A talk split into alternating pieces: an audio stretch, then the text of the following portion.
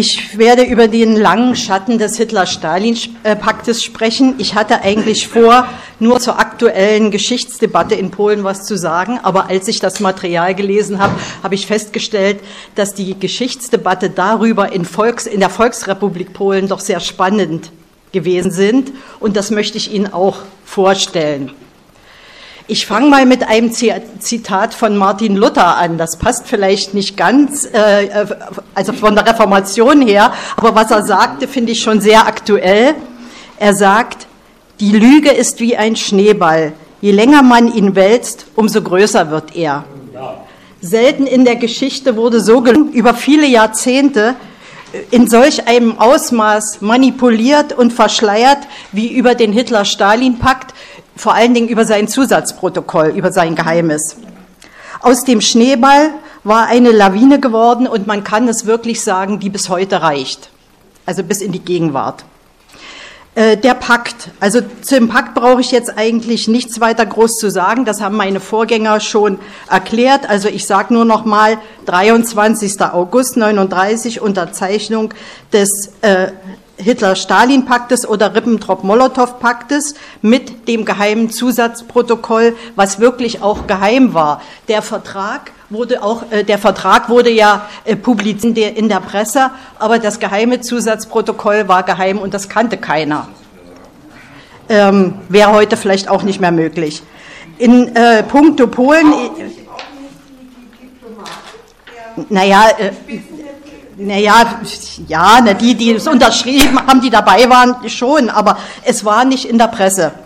In puncto Polen wurde vereinbart, nochmal die Interessensphären Deutschlands und der Sowjetunion ungefähr durch die Linie der Flüsse Narew, Weichsel und San abzugrenzen.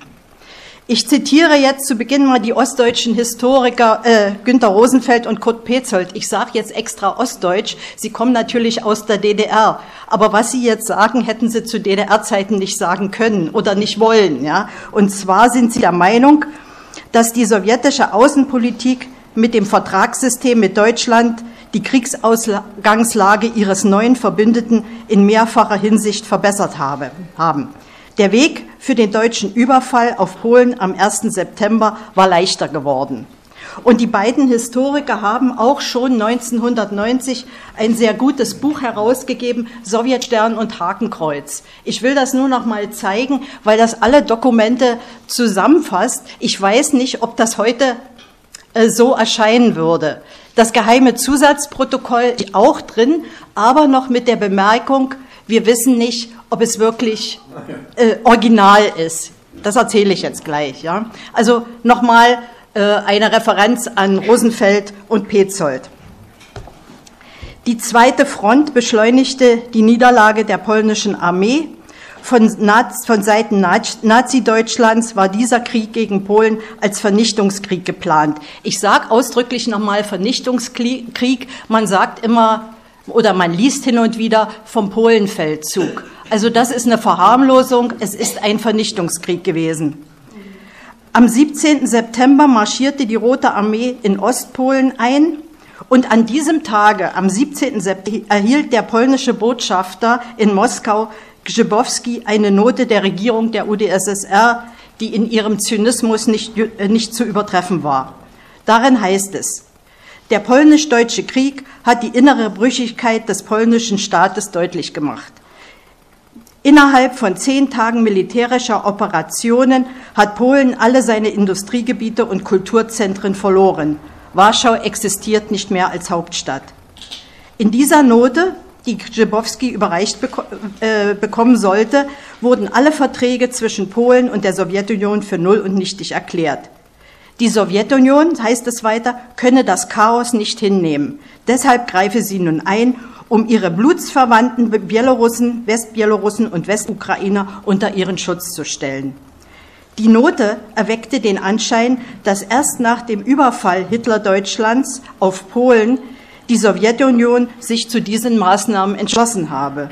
Doch wie wir wissen, wurde dies bereits am 23. August in dem geheimen Zusatzprotokoll festgelegt. Grzybowski, also der Botschafter, übrigens verweigerte die Annahme der Note. Das Schicksal Polens war besiegelt. Für die polnische Bevölkerung war dies ein traumatisches Erlebnis, denn schon einmal war Polen für 123 Jahre Vater verschwunden. Preußen, Deutschland, Österreich und Russland hatten 1772 und 1792 mit der Teilung Polens begonnen und letztendlich das Gebiet 1795 komplett in ihre Länder eingegliedert. Die Nichtexistenz des polnischen Staates hatte bis zum Ersten Weltkrieg bis zum Ende des Ersten Weltkrieges angedauert.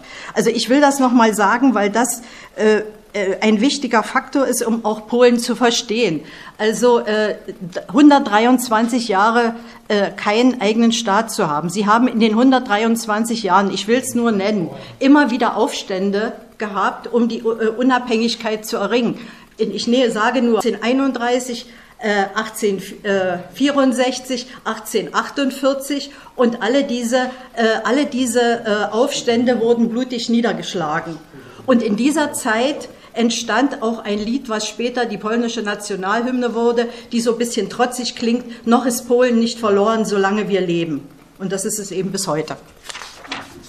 Äh, ergänzt wurde der Nichtangriffsvertrag dann noch mit dem deutsch-sowjetischen Grenz- und Freundschaftsvertrag, das wurde auch schon erwähnt, vom 28. September 1939. Hier gab es drei geheime Zusatzprotokolle.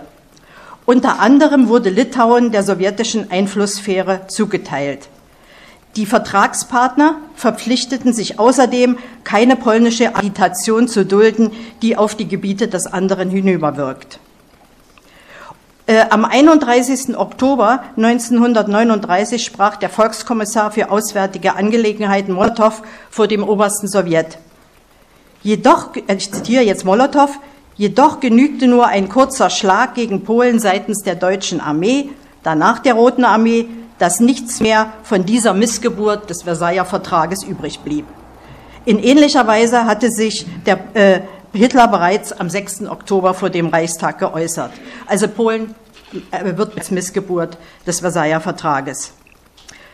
Der polnische Widerstandskämpfer Jan Karski, der einige Jahre später mit seinem Bericht an die Welt über den Holocaust bekannt werden sollte, erinnert sich genau an die ersten Kriegstage. Der Offizier Karski befand sich am 17. September 1939 mit seinen Kameraden in der Gegend um Tarnopol. Sie waren in langen Fußmärschen vor den Deutschen in Richtung Osten zurückgewichen. Zunächst herrschte unter ihnen noch Illusionen, gemeinsam mit der Roten Armee gegen Hitler-Deutschland zu kämpfen. Die Illusion speiste sich auch aus der Unkenntnis des geheimen Zusatzprotokolls. Er beschreibt, wie sie dann von Soldaten entwaffnet wurden. Resigniert schrieb er, wir waren Gefangene der Roten Armee. Ich hatte seltsamerweise nicht eine einzige Gelegenheit gehabt, gegen die Deutschen zu kämpfen. Polen wurde somit, und diese Auffassung wird auch äh, heute in der Öffentlichkeit des Landes äh, ist, das, ist diese Auffassung präsent, ein viertes Mal geteilt. Also wir reden von viermal Teilung Polens. Dann die drei. Also wieder zurückgegeben werden, die Gebiete an Polen. Das könnte man jetzt denken, ja, genau. Ähm, die Folgen waren Deportation und das Massaker von Katyn. Äh, der Ostteil Polens umfasste äh, 200.000 Quadratkilometer mit etwa 13 Millionen, und das betone ich jetzt, einer multiethnischen Bevölkerung. Davon, sind, davon waren 40 Prozent Polen. Die Grenze, das wurde hier auch schon erwähnt, bestimmte der Frieden von Riga 1921, also nach dem polnisch-sowjetischen Krieg, eine Erweiterung der Körsenlinie von 1919. Und diese Körsenlinie, das will ich auch noch mal sagen, war eine provisorische Linie, während dann der Vertrag von Riga, das war dann ein, ein, ein echter Vertrag, der auch anerkannt wurde, ja. Äh, in vier großen Deportationen, also die Polen, also West, wir haben jetzt die Ukrainer und die Bielorussen, die jetzt in die Sowjetunion eingegliedert wurden. Also die, Stefan hat das ja gesagt, aber die Polen waren ja noch da. Das, waren ja, äh, das war ja ein Großteil der Bevölkerung. Die waren ja nicht weg und die waren ja nicht erst seit dem Frieden von Riga dort, sondern die waren schon seit Jahrhunderten lebten sie dort. Und was geschah jetzt mit den Polen? Äh, Stalin hatte sich äh, ausgedacht, die Polen zu deportieren. Das ging natürlich nicht mit allen, aber etwa 1,5 Millionen polnische Männer und Frauen wurden nach Sibirien und nach Kasachstan äh, geschickt, also verbannt. Äh, verschleppt, kann man sogar sagen. Ähm, der 17. September äh, des Einmarsches der Roten Armee wird in Polen seit 2013 als Tag der Sibirjaken, also so werden die, die Verschleppten nach Sibirien äh, genannt, wird der gefeiert oder begangen. Ich möchte das mal an einer Familie deutlich machen, damit man auch sieht, äh, wie das so vonstatten ging. Und das ist eine Familie, die Sie alle kennen, äh, die auch äh, deportiert wurde, wurde, und zwar ist es die Familie Jaruzelski. Ähm, Moment, äh, Wojciech Jaruzelski wurde, ich will das mal kurz nennen, wurde 1923 in der Nähe Lublins geboren. Der Leidensweg der Familie begann mit dem Überfall Hitler-Deutschlands auf Polen. Auf bepackten Pferdewagen, das sind jetzt die Erinnerungen Jaruzelskis, auf bepackten Pferdewagen und unter ständigem Beschuss der deutschen Luftwaffe flüchteten sie in Richtung Osten. Nach dem Einmarsch der Roten Armee am 17. September von Osten her gelang den Jaruzelskis die Flucht nach Litauen. Als im Sommer 1940 von, äh, Litauen von der Sowjetunion besetzt wurde, ein Ergebnis des erwähnten Grenz- und Freundschaftsvertrages, wurden Wojciech, seine Schwester und Mutter nach Sibirien gebracht. Wohin der Vater verschleppt wurde, wusste die Familie nicht. Im, in Tuchorak im Altaigebirge musste der junge Jaruzelski bei 40 bis minus 50 Grad Celsius Bäume fällen. Seitdem litt er unter Schneeblindheit und einer kaputten Wirbelsäule.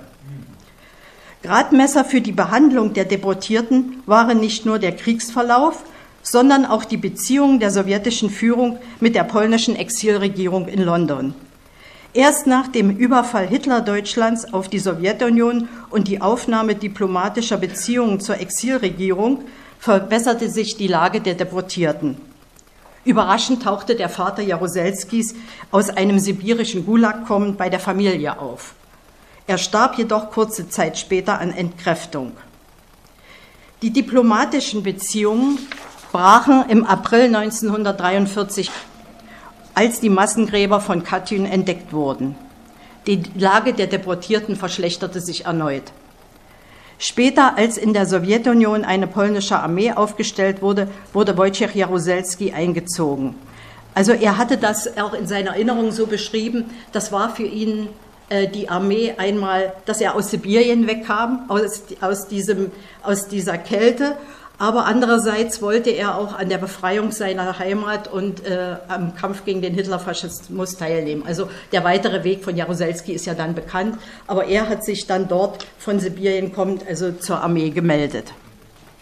Für, über Katyn will ich nur kurz sprechen, nur so viel. Äh, 4000 polnische Offiziere wurden hier ermordet auf Befehl Stalins. Insgesamt waren es 22.000 bis 25.000 Berufs- und Reserveoffiziere. Ich, das, sind, äh, das ist aus verschiedenen Lagern und Katyn ist eigentlich das Sinnbild für die Ermordung der polnischen Offiziere. Ähm, ich möchte an dieser Stelle, wer ihn noch nicht gesehen hat, diesen Film, ich möchte ihn also doch empfehlen. Das ist der Film von Andrzej Wajda, der 2007 gedreht wurde, das Massaker von Katyn. Und er setzt nicht nur seinem Vater ein Denkmal, der in Katyn ermordete, sondern zeigt auch die verheerenden Folgen für Polen mit der Besetzung Hitler-Deutschlands und auch der, äh, der, äh, der Besetzung äh, durch die Sowjetunion. Und ich will das auch nochmal betonen, falls einer Angst hat oder den Film scheut, er ist weder antisowjetisch noch antideutsch. Also ich finde, das ist ein Meisterwerk. Zu den Lügen. Das Zusatzprotokoll, eigentlich das Wichtigere als der Pakt, galt seit dem Nürnberger Kriegsverbrecherprozess 1946 als Fälschung. Dazu gibt es Aussagen des sowjetischen Chefanklägers Rudenko. Der sowjetischen Seite kam dabei zugute, dass westliche Publikationen, beispielsweise der Paul Rugenstein Verlag, nur auf Kopien als Quelle berufen konnten. Originale waren nicht auffindbar oder sollten nicht gefunden werden. Das deutsche Original war verbrannt und in Deutschland gab es äh, nur Mikrofilme. In der Volksrepublik Polen wurde nur zaghaft an den Hitler-Stalin-Pakt erinnert. Über die Folgen wie die Deportation, was ich gerade geschildert habe, und Katyn wurde in der Öffentlichkeit schamhaft geschwiegen. Wir haben hier die schizophrene Situation, auf der einen Seite Halbwahrheiten und Verschweigen und Vertuschen historischer Tatsachen und auf der anderen Seite das kollektive Gedächtnis. Die Leute waren ja da, die das überlebt haben. Die hätten ja drüber reden können, aber es wurde geschwiegen. Ähm, während meines Geschichtsstudiums von 1973 bis 1977 in Polen konnte ich mich davon überzeugen, vor allen Dingen von dem kollektiven Gedächtnis. Das löste bei mir das ist Verwirrung bis zur Ungläubigkeit aus. Einer meiner Professoren an der Universität Wrocław, Professor Henrik Schelinski, geboren 1920, war Offiziersanwärter, als Nazi-Deutschland sein Heimatland überfiel. Als Historiker ließ er sich jedoch nicht einschüchtern.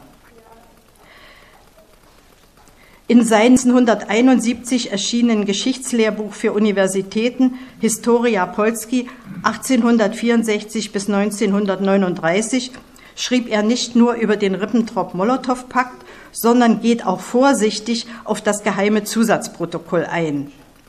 Die Studierenden der Geschichte erfuhren zumindest etwas über die Abgrenzung der Interessensphären Deutschlands und der äh, UdSSR gegenüber Polen. Als ich nach meinem Abschluss in die DDR zurückkam, las ich im gerade erschienenen Geschichtslehrbuch der DDR. Das war, es wurde 1900, das ist 1978 erschienen, die schlichte Feststellung. Am 17. September überschritten Einheiten der Roten Armee die sowjetisch-polnische Grenze und befreiten innerhalb weniger Tage mehr als 13 Millionen Ukrainer und Bielorussen, die die ein Gebiet von 20.000 Quadratkilometer bewohnten vor der kapitalistischen Ausbeutung. Das war alles.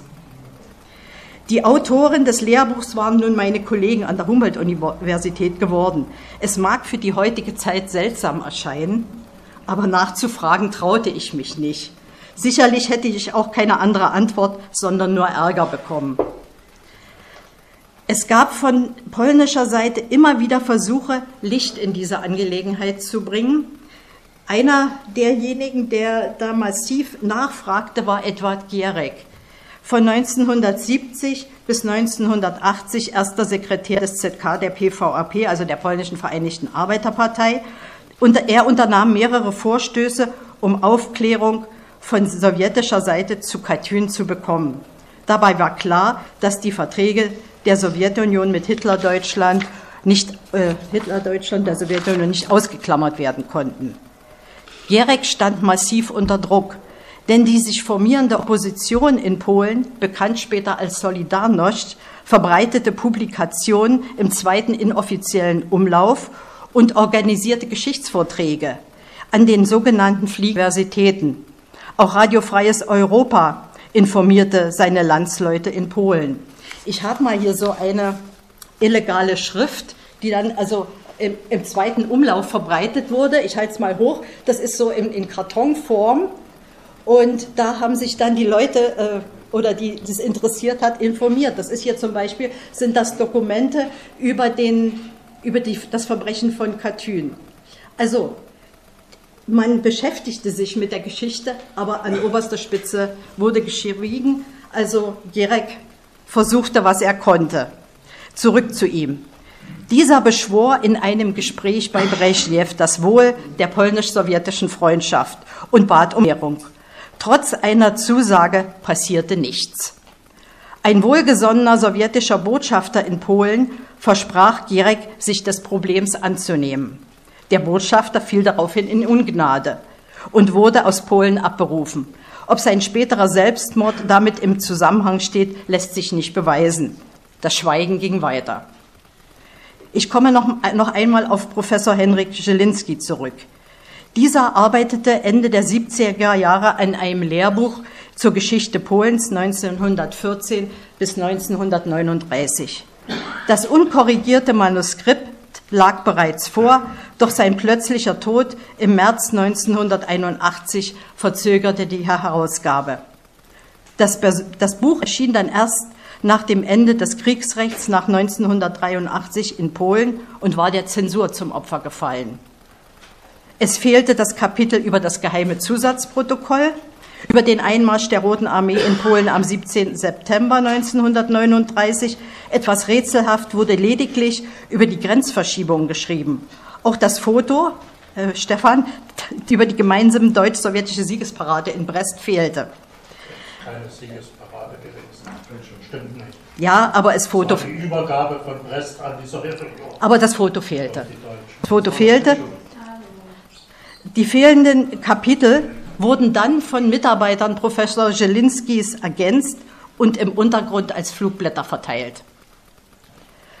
Hoffnung knüpften polnische Historiker und Politiker an die neue Politik der Offenheit von Glasnost und Perestroika, die der Generalsekretär des ZK der KPDSU, Michael Gorbatschow, in der Sowjetunion propagierte.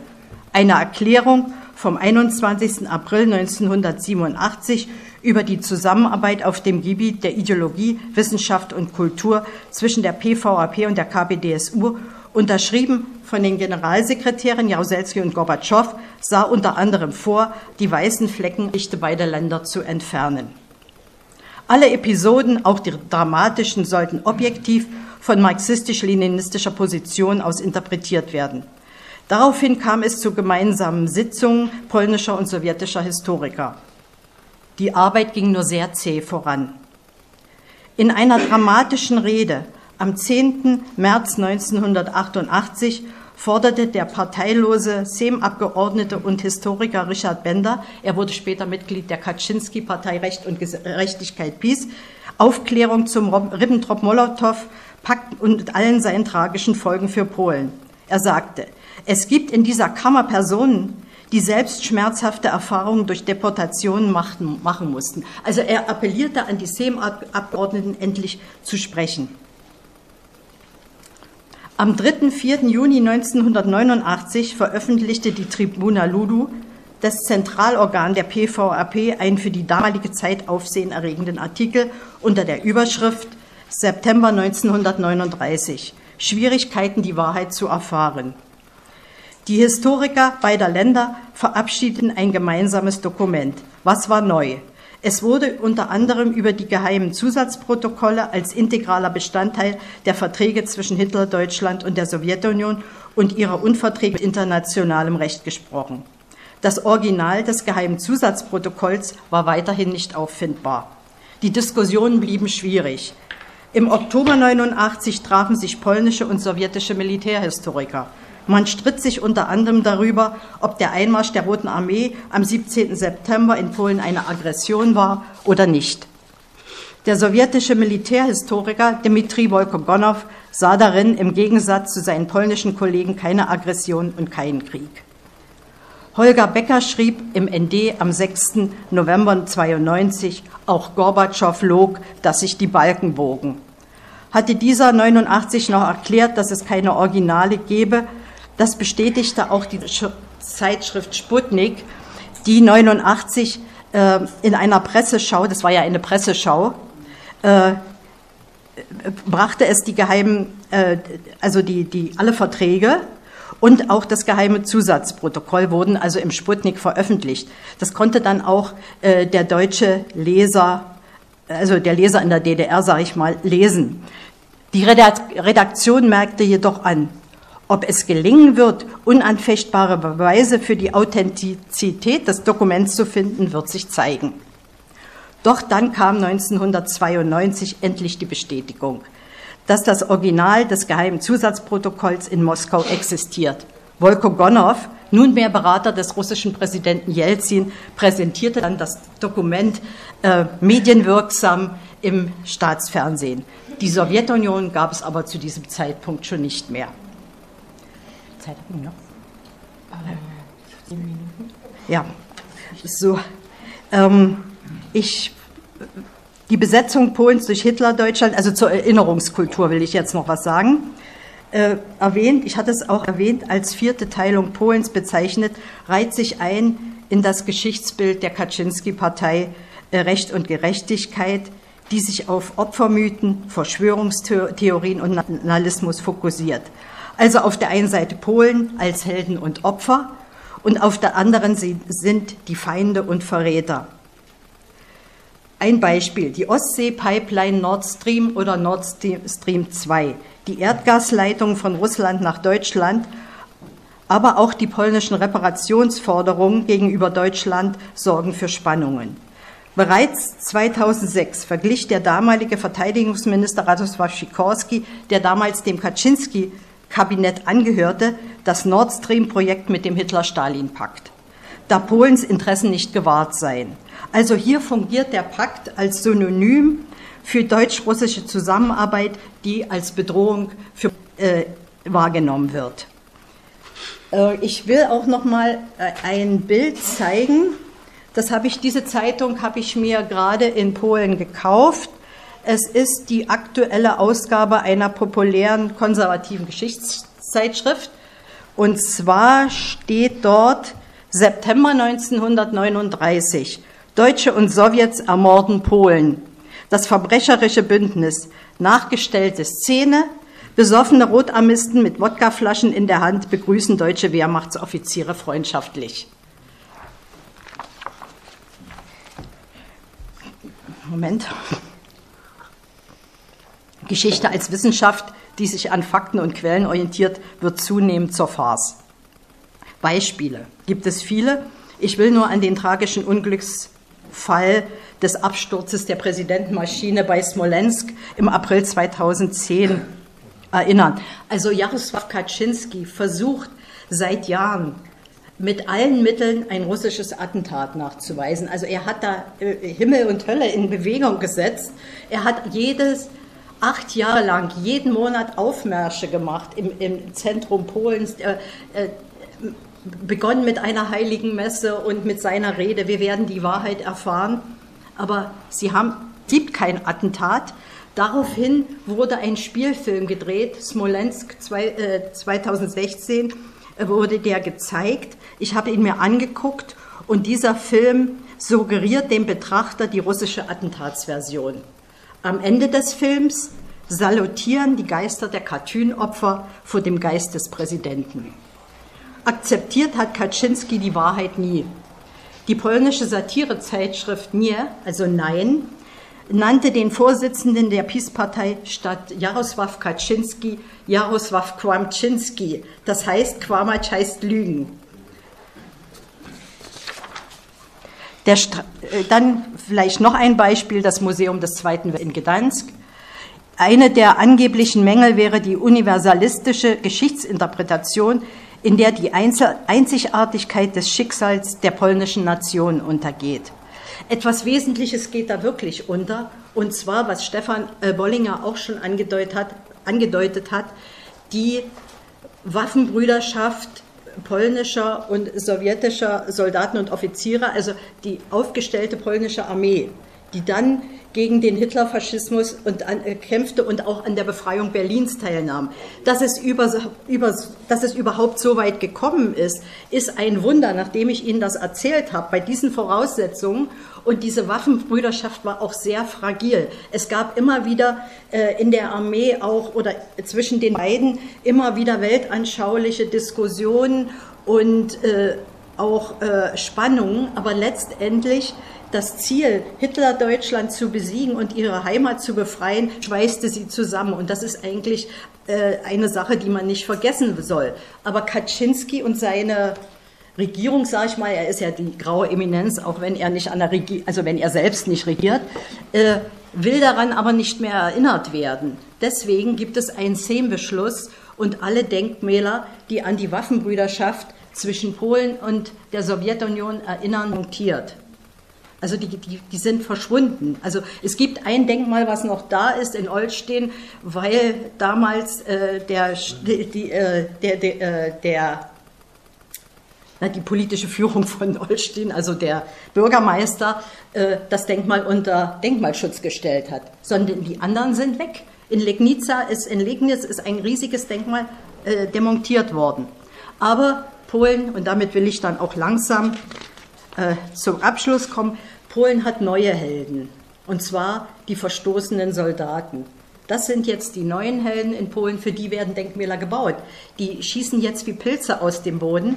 Das sind ähm, Was, wer sind die äh, Soldaten? Das sind Soldaten, die im, im Untergrund gekämpft haben, schon noch während der Nazizeit, aber die sich nicht abfinden wollen, dass, äh, dass Polen jetzt im Bündnis mit der Sowjetunion, also dass es eine Volksrepublik oder sozialistisch wurde. Und man sage und schreibe, bis 1963 haben vereinzelte verstoßene Soldaten noch im Untergrund gekämpft, bis dann die polnische ja, der ist zum Beispiel ein Opfer, aber das waren, glaube ich, ukrainische Nationalisten, aber äh, General Walter hat damit irgendwie zu tun. Und äh, ja, die sind. Die, die ja, das waren die Ukrainer, ja, aber das, äh, er, war mit, er war mit dabei, diese äh, Sache zu bereinigen, also dass äh, diese, diese Kämpfer im Untergrund gefasst werden. So, und das sind die neuen Helden, die nicht nur jetzt sage ich mal, gegen die, äh, gegen die Volksarmee, gegen Kommunisten, sondern die sind vorgegangen gegen die eigene Bevölkerung, gegen die Bauernbataillone, gegen die Partisanen. Das waren eigentlich Verbrecher. Und das sehen, ein Teil der polnischen Bevölkerung sieht das auch so, dass das Verbrecher waren. Ja? Und die werden jetzt geehrt. Also man kann in Polen das auch immer erkennen, wenn man auch nicht Polnisch spricht. Sie haben dann dieses Zeichen, also dieses Ankerzeichen Polen, äh, Polska Walcze, also Polen und unten das W. Also das sind die Soldaten, die neuen Helden. Äh, ja, äh, noch den letzten Satz. Jarosław Kaczynski möchte natürlich, seine Partei möchte am 13. Oktober wiedergewählt werden und er hat leider auch gute Chancen, ähm, die absolute Mehrheit zu gewinnen. Und er benutzt die Geschichte im Wahlkampf, natürlich seine Version. Und er erinnert wieder an die Bedrohung durch die Nachbarn. Einmal Russland und einmal Deutschland. Also das, was wir alles schon mal hatten. Und deswegen auch die Reparationsforderungen, die massiven jetzt. Und die Bezichtigung Russlands, dass die Präsidentenmaschine abgeschossen wurde. So, was können wir machen? Ich habe mir das jetzt über. Das ist. Ähm, ja, das ist schwierig. Also im Moment gibt es ja Diskussionen äh, in Deutschland, einen Erinnerungsort zu schaffen, der an die, den Vernichtungskrieg äh, Hitlers erinnert, also an die deutsche Besatzung. Und da gibt es dann Diskussionen, äh, soll das ein Dokumentationszentrum werden, soll das ein Doppelmuseum werden. Aber ich finde, das ist schon eine interessante Geschichte. Das Denkmal im Friedrichshain, das bleibt ja. Das, aber äh, dass man das nochmal zeigt, finde ich in Ordnung. Und was kann der Einzelne machen? Zum Beispiel nach Polen fahren, sich mit Leuten unterhalten und an der Basis arbeiten und freundschaftliche Beziehungen suchen.